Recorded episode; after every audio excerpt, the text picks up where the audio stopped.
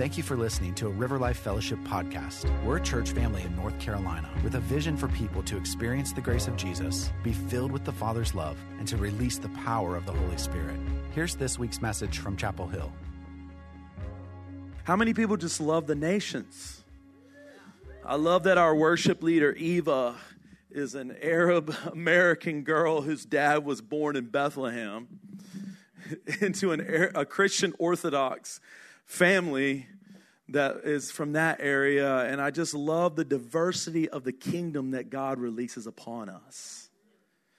And I want you to remember this theme verse for our series on women in ministry. Women, God's secret weapon.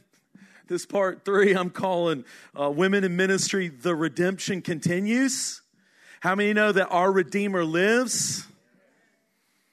And the theme verse is this Galatians 3 27. Look at this up on the screen. For all of you who were baptized into Christ have clothed yourselves with Christ. There is neither Jew nor Greek, there is neither slave nor free, there is neither male nor female. Why? Because you're all one. We've all been made one, wrapped up in Christ Jesus and then you belong to Christ, and you are all, everybody say all. You are all Abraham's descendants, heirs according to the promise. Tap your neighbor and say, You're an heir. That means you got an inheritance. Your daddy left you something. Don't forget. This is an important inheritance and a reminder from the Word of God from the inspiration of the Holy Spirit that Paul gave in his first letter to any church he ever wrote. Next week, I'm going to deal with Paul. Who's ready for that? Let's look at the difficult passages that seem to indicate something, but what is the Lord really teaching through the whole weight of his scripture? Because remember this one thing. Today we're going to deal with the women that surrounded Jesus' ministry. And did you know this? Jesus actually released the first person into ministry and it was a woman. Okay, we'll, we'll get to that towards the, towards the latter part. But remember this in interpreting Paul's words in the Bible, you always have to view them through the lens of Jesus, not the other way around. Okay, all right. You guys all right? Okay, Whew, it got quiet in here. Now, you might already be convinced on this issue about women in ministry or women in the church and what that role is. But even if that's even if that's so, the main goal of this series, I'll remind you, is to bring healing and reconciliation, right? And secondly, to provide sound biblical theology on the issue of women in the church in order that you might be able to discuss this with others. Because as I've said in the previous two weeks, this issue I've had come at me as a pastor from a lot of different areas, different people on campus, young adults, people at a Christian school, you know, these sorts of things. And so the Lord really wants to equip his body because I believe that the time is short. I don't know about you, but I'm listening for that trumpet call. Wouldn't it be nice if it happened in the next 30 seconds? and the trumpet sound but the Lord is more interested in the process than in the end result. I mean, he's interested in the end result of him coming back, but it's the process of the bride of Christ. And yes, guys, that's you too. Remember, Galatians is the point is forget about these human boxes that we put ourselves in. I'm a man, I'm a woman, I'm a Jew, I'm a Gentile, I'm this or I'm that. No, you're all one in Christ. You're spirit beings created in the image of the Father. So I really want, hope that you can take this away. But uh, first, let's reflect on a powerful woman in ministry in the 20th century. Have you ever heard of Kathryn Kuhlman? Kathryn Kuhlman had an encounter with Jesus at age 14. And yeah, there she is, the miracle lady. This is a, a title of a book that came out many years ago. Uh, she had a, a, radical encounter. She was just 14 years old, so about my daughter Anna Grace's age. And uh, would you believe that soon after, I think with her with a sister and a family member, she began an itinerant ministry. She began traveling around her region out in the in the. Um, uh, she was from Missouri in the Midwest, She traveled extensively through the United States and abroad, holding healing meetings between the 1940s and the 1970s. She was one of the most well known healing ministers. Kuhlman had a weekly TV program in the 1960s and 70s called I Believe in Miracles that was aired nationally. Any old timers remember that TV show? All right, there's a couple people in the room. I don't, I was before my time.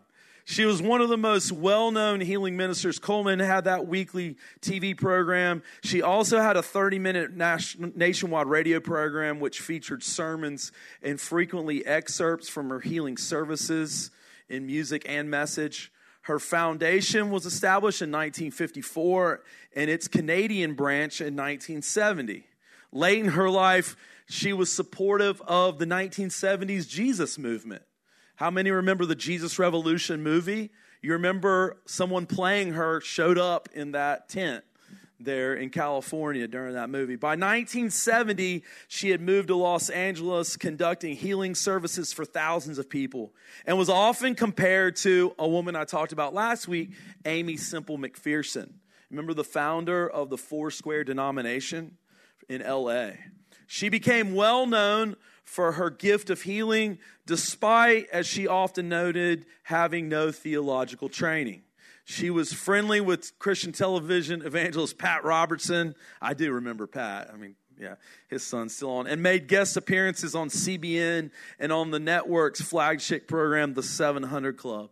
Now, listen to this. This woman ministered throughout these years of her life, and an estimated 2 million people reported that they were healed in her meetings over the years. Two million people, two million people were touched by Jesus. For someone that many say should have never been doing what she was doing simply because of her gender. so, in part three today, I want to look at the women that surrounded Jesus' ministry. Last week, we looked at number one, Jesus and the woman with the issue of blood. I love that story. The compassionate heart of Jesus who touched a woman that was unclean by the Jewish law. That, that was, that, there should have been a severe punishment for that woman even daring to touch a man, much less a rabbi, with a flow of blood in her body. But yet, Jesus, not only did she touch him, but instead of Jesus becoming unclean by the law, Jesus cleansed her and she was healed and set free. Number two, we looked at Jesus and Mary and Martha at their house. Remember, they had the brother Lazarus, who was later um, raised from the dead after four days by his good buddy Jesus. Um, I just you can go to anywhere where you get podcasts and listen to those too. Also, the audio is available on our website, and of course, you know Facebook and YouTube. The streaming is there, but again, I just want my heart is that the body of Christ can be equipped. Because if you've ever tried to sit down or, or come across and have this conversation, sometimes it can be quite difficult. And so I'm just praying that the Holy Spirit would continue to equip us. Um, understand this as we get to this third thing. And this is a quote from a theologian I wrote. He said, A third report of Jesus' contact with a woman further illustrates the transformation of attitudes towards women that Jesus initiated. I'll remind you, Jesus is perfect theology. In John 14, 9, he said, If you've seen me, you've seen the Father. What, what is he saying? In other words, if you've seen Jesus, you've seen what God is really like, what his attitudes and his perspectives are. So if you can't find it in the man Jesus, you might want to question all those theological ideas that you've been believing. Let's dive into Jesus and the woman at the well. Who loves this one? You probably know. John 4, click or flip in John 4, verse 5. And uh, we'll, we'll read some of it, but not all. Um, actually, I think I'm going to start in verse 3. John um, 4, verse 3 it says this He left Judea and departed again to Galilee, but he needed to go through Samaria. So he came to a city of Samaria, which is called Sychar, near the plot of ground that Jacob gave to his son Joseph. Now Jacob's well was there. Jesus, therefore, being wearied from his journey, sat thus by the well. It was about the sixth hour. A woman of Samaria came to draw water. Jesus said to her, Give me a drink. Notice he initiates the conversation, not the other way around, right? A, a, Samaritan woman comes to just do her daily chores. That was probably expected of her. And Jesus says, Hey, can you give me a drink? For his disciples had gone away into the city to buy food. Then the woman of Samaria said to him, Wait a second. How is it that you, being a Jew, you probably a Jewish man, how is it you, being a Jew, ask a drink from me, a Samaritan woman? For Jews have no dealings with Samaritans. All right, so let's break this down a little bit. Number one, Jesus confronted the ethnic tension in Samaria. Do you know about that? Let me provide a little background. The district of Samaria lay between Judea in the south, okay, Judea is in the south. If you look at that long country on the Mediterranean, I don't have the map up here. Judea is in the south, and Galilee is in the north, on the west side of the Jordan River.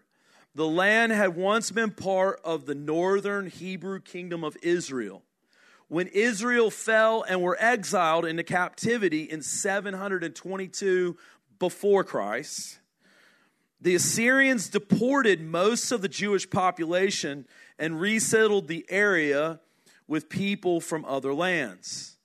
The new settlers adopted the God of the land, Yahweh, while also holding to their old deities. The Samaritans of the first century were descendants of these people who claimed an allegiance to Yahweh, but whose claims were rejected by pure Jews. In other terms, they were just considered to be impure Jews, half breeds, or whatever you want they wanted to call it. They just were considered to not really be fully worshipers of Yahweh because of this intermingling with these other people groups in addition to their deities. A deep hostility, therefore, existed between these neighboring peoples. You guys remember Jesus' story of the Good Samaritan? It gives you a vivid picture of the kind of hostility that existed there. Many Jews, rather than pass through Samaria on their way um, to or from Jerusalem, would take the much longer route around Samaria to the east, crossing and then recrossing the Jordan River. So Jesus was really out of the box here, just talking to any Samaritan, as he claimed to be a rabbi, not nonetheless the Son of God um, or the Messiah. The second thing Jesus did is Jesus challenged gender norms in ancient Israel. The woman who came to the well was shocked that Jesus would speak to her. This wasn't simply because she was a Samaritan, but she was a Samaritan woman. Because, first, as we established last week in part two, it was unusual for a Jewish rabbi to speak to any woman directly. Do you remember the rabbinical quote advising men to not to talk not much to a woman? Don't have anything to do, don't even talk. They weren't supposed to by the Jewish standards to talk to a woman in public. We see what Jesus is doing here. Secondly, the rabbis were just as concerned about looking at a woman, not lustfully, but to keep from that just looking at her. Do you remember in the Old Testament, Judah, the son, one of the 12 sons of Jacob, his impropriety with a prostitute in Genesis? In the extra biblical book of the Testament of Judah, Judah laments that he succumbed to a Canaanite woman and warns his sons against even looking at any woman. One rabbi went further to state, He who pays a woman by counting out coins from his hand to hers in order to gaze at her, even if the level of his Torah knowledge and good deeds has reached that of Moses, he will not escape the punishment of Gehenna or hell. This is the teaching. I'm trying to lay a foundation of the mental framework of the cultural context because it's not really easy for us to understand that in just a basic reading of the scripture. Third, on this point, surely Jesus' conversation in private with the woman at the well would have been viewed as shocking, if not depraved. In addition, women who were on their monthly cycle were considered nida. In, in so many words, it's like unclean for us, nidah. And were to be avoided by men lest they become contaminated Rabbinic teachings on Nidah further classify Samaritan women as Nidah.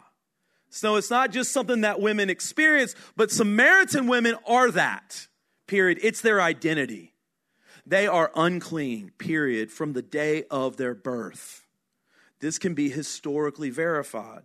Thus, according to the Pharisees, men of Christ's time should strictly avoid any kind of contact with a Samaritan woman. Can you understand? With this background, the surprise, the utter horror and shock and bewilderment when they come back from Chick fil A with their combos, the disciples recorded here in John 4 27, put that up. At this point, Here's what John 4 27 says. There it is. His disciples came and they marveled that he talked with a woman, yet no one said, What do you seek? Or why are you talking with her? It was just like, Peter, did you, Peter, what's going James? Um, Thomas? Anybody, like, what is up? What's going on here? You can feel their mental circuitry just sort of you know, like smokes. They're just trying to figure out what this guy, I mean, we've seen who he is and what he can do, but this, this is early on in his ministry as well. Let me just make some observations of what I believe the power of this conversation was. Number one, Jesus, Jesus' love remove the fear, guilt, and shame of the Samaritan woman first and foremost. I believe when she looked in his eyes, she saw perfect love and she saw who she really was. Jesus was a revolutionary, completely shattering the cultural norms. The woman said to him, Sir, give me this water so that I won't get thirsty and have to keep coming here to draw water. And he told her, Go call your husband and come back. I have no husband, she replied. Jesus said to her, You're right when you say you have no husband. The fact is, you have had five husbands, and the woman you now have is not your husband. What you have just said is quite true. Sir, the woman replied, I can see that you're a prophet. The woman said, I know that Messiah called Christ is coming, and when he comes, he will explain everything to us. Then Jesus declared, I, the one speaking to you, am He. Sorry if you're trying to follow along, I'm jumping around. In chapter 4, verse 39, many of the Samaritans from that town believed in Him because of the woman's testimony. He told me everything I ever did.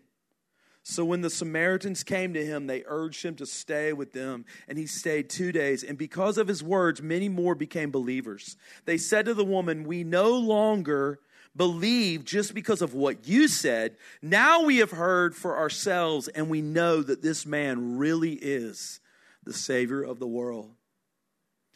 Upon a glance, or actually not just a glance, but in my early years eh, of being a Christian and following Jesus, I thought this word of knowledge that Jesus got just nailed her with her sin.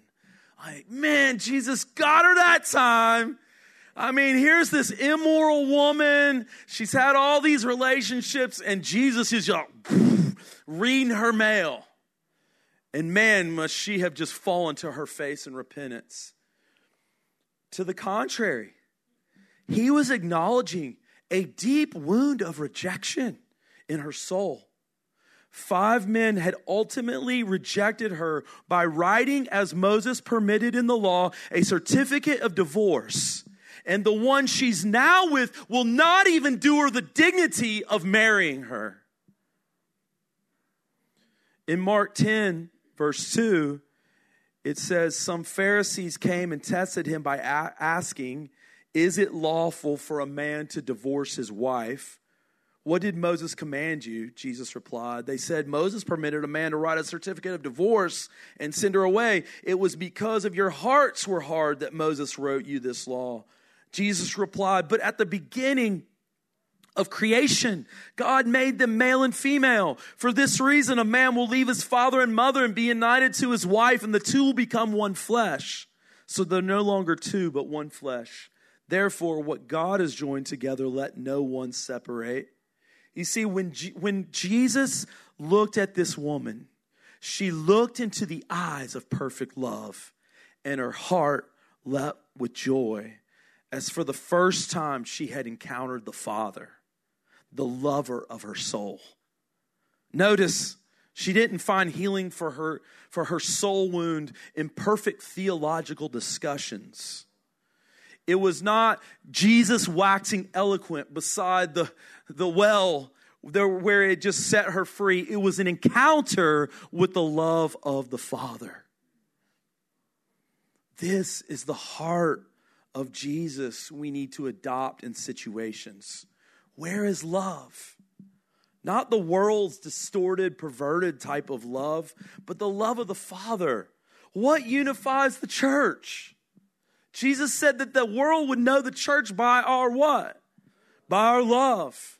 It's men and women, young and old, black and white, Jew and Gentile, etc., etc., all walking together in unity. Did not the psalmist say it's like the oil coming down over the beard of Aaron, which is a symbolism for the falling of the Holy Spirit upon the priestly bride of Christ? This is the heart of Jesus in every situation. May He break our boxes. May He break us back out of our limited theological understandings. One theologian, a fascinating comparison with Nicodemus. Perhaps you remember just a chapter earlier from what we've been reading is John 3 where Jesus sits down with the Pharisee, a member of the ruling council, Nicodemus, where he asks him, like, well, what's going on here? And in layman's terms, Jesus says, you got to go be born again. He's like, well, how can an old guy like me go back into my mother's womb? And Jesus says, no, you don't understand. By the water and the Spirit, you'll be born again. This is what it means to be saved. And then the famous John 3 16 and 17. For God so loved the whole world that he gave his only beloved son? Well, it's interesting that John places the story of the Samaritan woman immediately after his account of Nicodemus interview with Jesus in John 3. Nicodemus was not only a Jewish man, he was a man of the Pharisees, a ruler of the Jews. This description identifies Nicodemus as a member of the Sanhedrin, the Jewish ruling council. As a Pharisee, he was devoted to keeping every detail of God's law, including Nidah, as interpreted by the rabbis. This description marked him as a person who had studied the Old Testament intensely, even memorizing the first five books of the Old Testament and who was supposedly qualified to interpret and apply God's law to every situation. So Dr. Sue and, and Larry Richards write this about this. In contrast, the Samaritan woman is a person whose understanding of Scripture is limited by her race and her gender, and whose classification as unclean or nidah made her an object of revulsion. After all, she probably was only allowed to be educated up to a certain age. Certainly at this point, she had not studied intensively in the Jewish schools. Yet, it's the Pharisee Nicodemus who does not understand or respond to Jesus' teaching, while the Samaritan woman not only responds, but immediately hurries away to tell others about him. Isn't that interesting? This isn't just about gender. Even if Nicodemus did happen to be a woman, it's still interesting that the learned and the wise ones among us sometimes are the ones who get it least. Remember in the book of Acts when they noted about, I think it was Peter and John? These are uneducated and untrained men. But what do we know about them? They've been with him, they've been with Jesus. Isn't that the real thing that matters. So essentially, Jesus immediately sent this woman out as the first woman in ministry. You remember the end of that passage? She went back into her village. She told every, she was the first evangelist recorded in the Bible, a woman. Next, Jesus and the female disciples that followed her. You guys all right? All right, I'm going to be wrapping this up here. Note on the Gospel of Luke. Um, Luke's Gospel particularly pays special attention to Jesus' concern for the poor and the oppressed. He frequently mentions widows, and most references to women are not only positive, but seem to be crafted to break stereotypes and to cast women as equal with men in those qualities which count in Christ's kingdom. For example, Luke 7:36, one of the Pharisees asked Jesus to have dinner with him. So Jesus went to his home and sat down to eat. Now remember, this guy whose house he goes to is like Nicodemus. He's a Pharisee. He's similar in his qualifications and his educational background, his spiritual authority in Israel. And it says that when a certain immoral woman, we know to be a prostitute, from that city heard he was eating there, she brought a beautiful alabaster jar filled with expensive perfume. Anybody in the room love this story? breaking open our alabaster box, even in our pain, even our sin. Then she knelt behind him at his feet, weeping. Her tears fell on his feet, and she wiped them off with her hair. Then she kept kissing his feet and putting perfume on them. When the Pharisee who had invited him saw this, he said to himself, If this man were a prophet, he would know what kind of woman is touching him. She's a sinner. Then Jesus answered his thoughts. Simon, he said to the Pharisee, I have something to say to you. Go ahead, teacher. Simon replied. Then Jesus told him this story. A man loaned money to two people. 500 pieces of silver to one and 50 pieces to the other, but neither of them could repay him, so he kindly forgave them both, canceling their debts. Who do you suppose loved him more after that? Simon answered, I suppose the one for whom he canceled the larger debt. That's right, Jesus said. Then he turned to the woman and said to Simon, Look at this woman kneeling here. When I entered your home, you didn't offer me water to wash the dust from my feet, but she has washed them with her tears and wiped them with her hair. You didn't greet me with a kiss, but from the time I first came in, she's not stopped kissing my feet. You neglected the courtesy of olive oil to anoint my head, but she has anointed my feet with rare perfume. I tell you, her sins, and they are many, have been forgiven. So she has shown me much love. But a person who is forgiven little shows only a little love. Then Jesus said to the woman, Your sins are forgiven. The men at the table said among themselves, who is this man that goes around forgiving sins? And Jesus said to the woman, Your faith has saved you. Go in peace. I ask you, where are our hearts? Where are our hearts this morning? Simon, the Pharisee, knowing the woman was a prostitute, concluded that Jesus could not possibly be a prophet a prophet would know the sin in this woman's life. And the Pharisee assumed no man of God would permit the polluting touch of such a person. Also, continued in the very next Remember, there weren't chapters and verses when the Bible was originally written, but in our Bibles, that's the end of Luke 7. Go to Luke 8 1. Soon afterward, this happened. Jesus began a tour of the nearby towns and villages, preaching and announcing the good news about the kingdom of God. Who do you think Jesus took with him on this tour? It's a ministry trip. It's, anybody want to go on a mission trip? It's like you want to go to Uganda with Scott and Melissa? You want to go to Armenia? You want to go to wherever? Jesus began the tour. This was the beginning parts of his ministry announcing the gospel, the good news, and he took his 12 disciples with him along with some women who had been cured of evil spirits and diseases. The woman we just read about. You want to come along? Did she have time for the 12 step uh, class to join the, the church? The new members, the, you know, she hadn't yet done the Alpha course. We don't even know if she's baptized yet. Come along and tell about what Jesus has done for you. Among them, too, were Mary Magdalene, who was another woman from whom he had cast out seven demons. You remember the chosen depiction of that? How about Joanna, the wife of Chuza, Herod's business manager? I don't even have time to get into the depth of what that is. Herod? We know a little something about wicked Herod. Susanna, perhaps? Many other women who were contributing from their own resources to support Jesus and his disciples. See, in first century Israel, as we've established, it was not permitted for a man to speak with a woman in public, much less to travel from city to city together.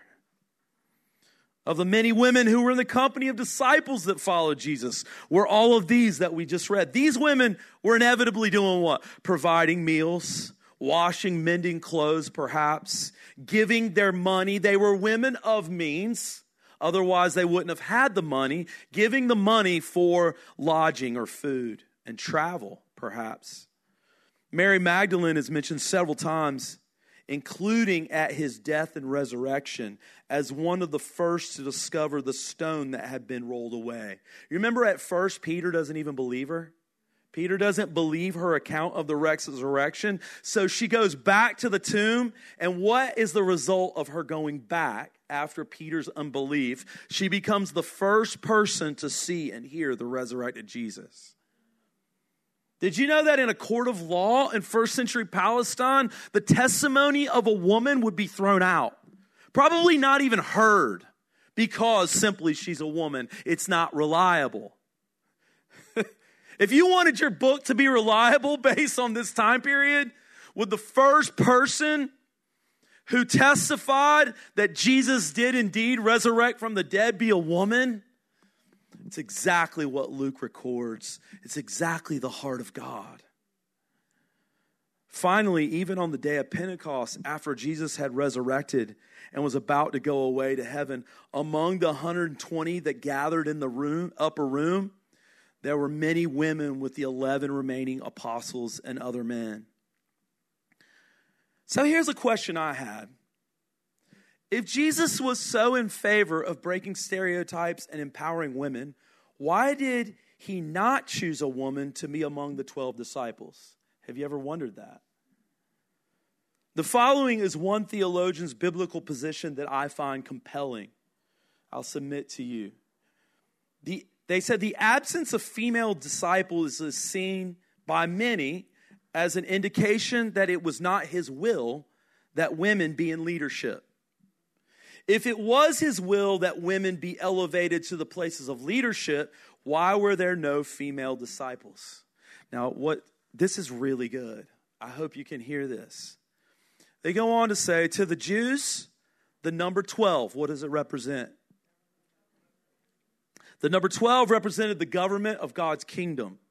That kingdom was founded upon the 12 tribes of the 12 sons of Jacob. Yes. So the 12 named disciples correspond to the 12 tribes.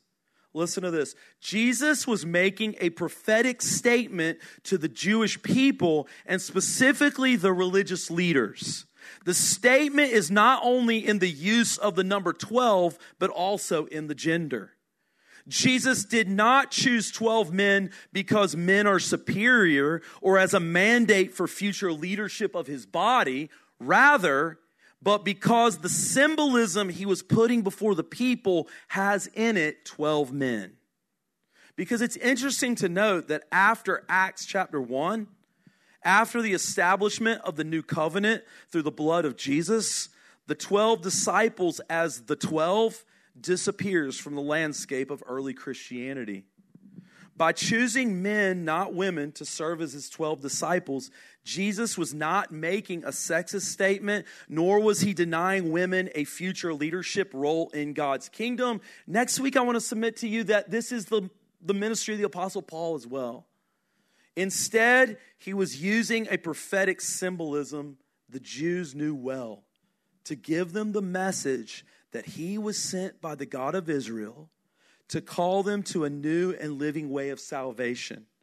Just as old Jerusalem was founded on the 12 patriarchs, the new Jerusalem was founded on the 12 disciples.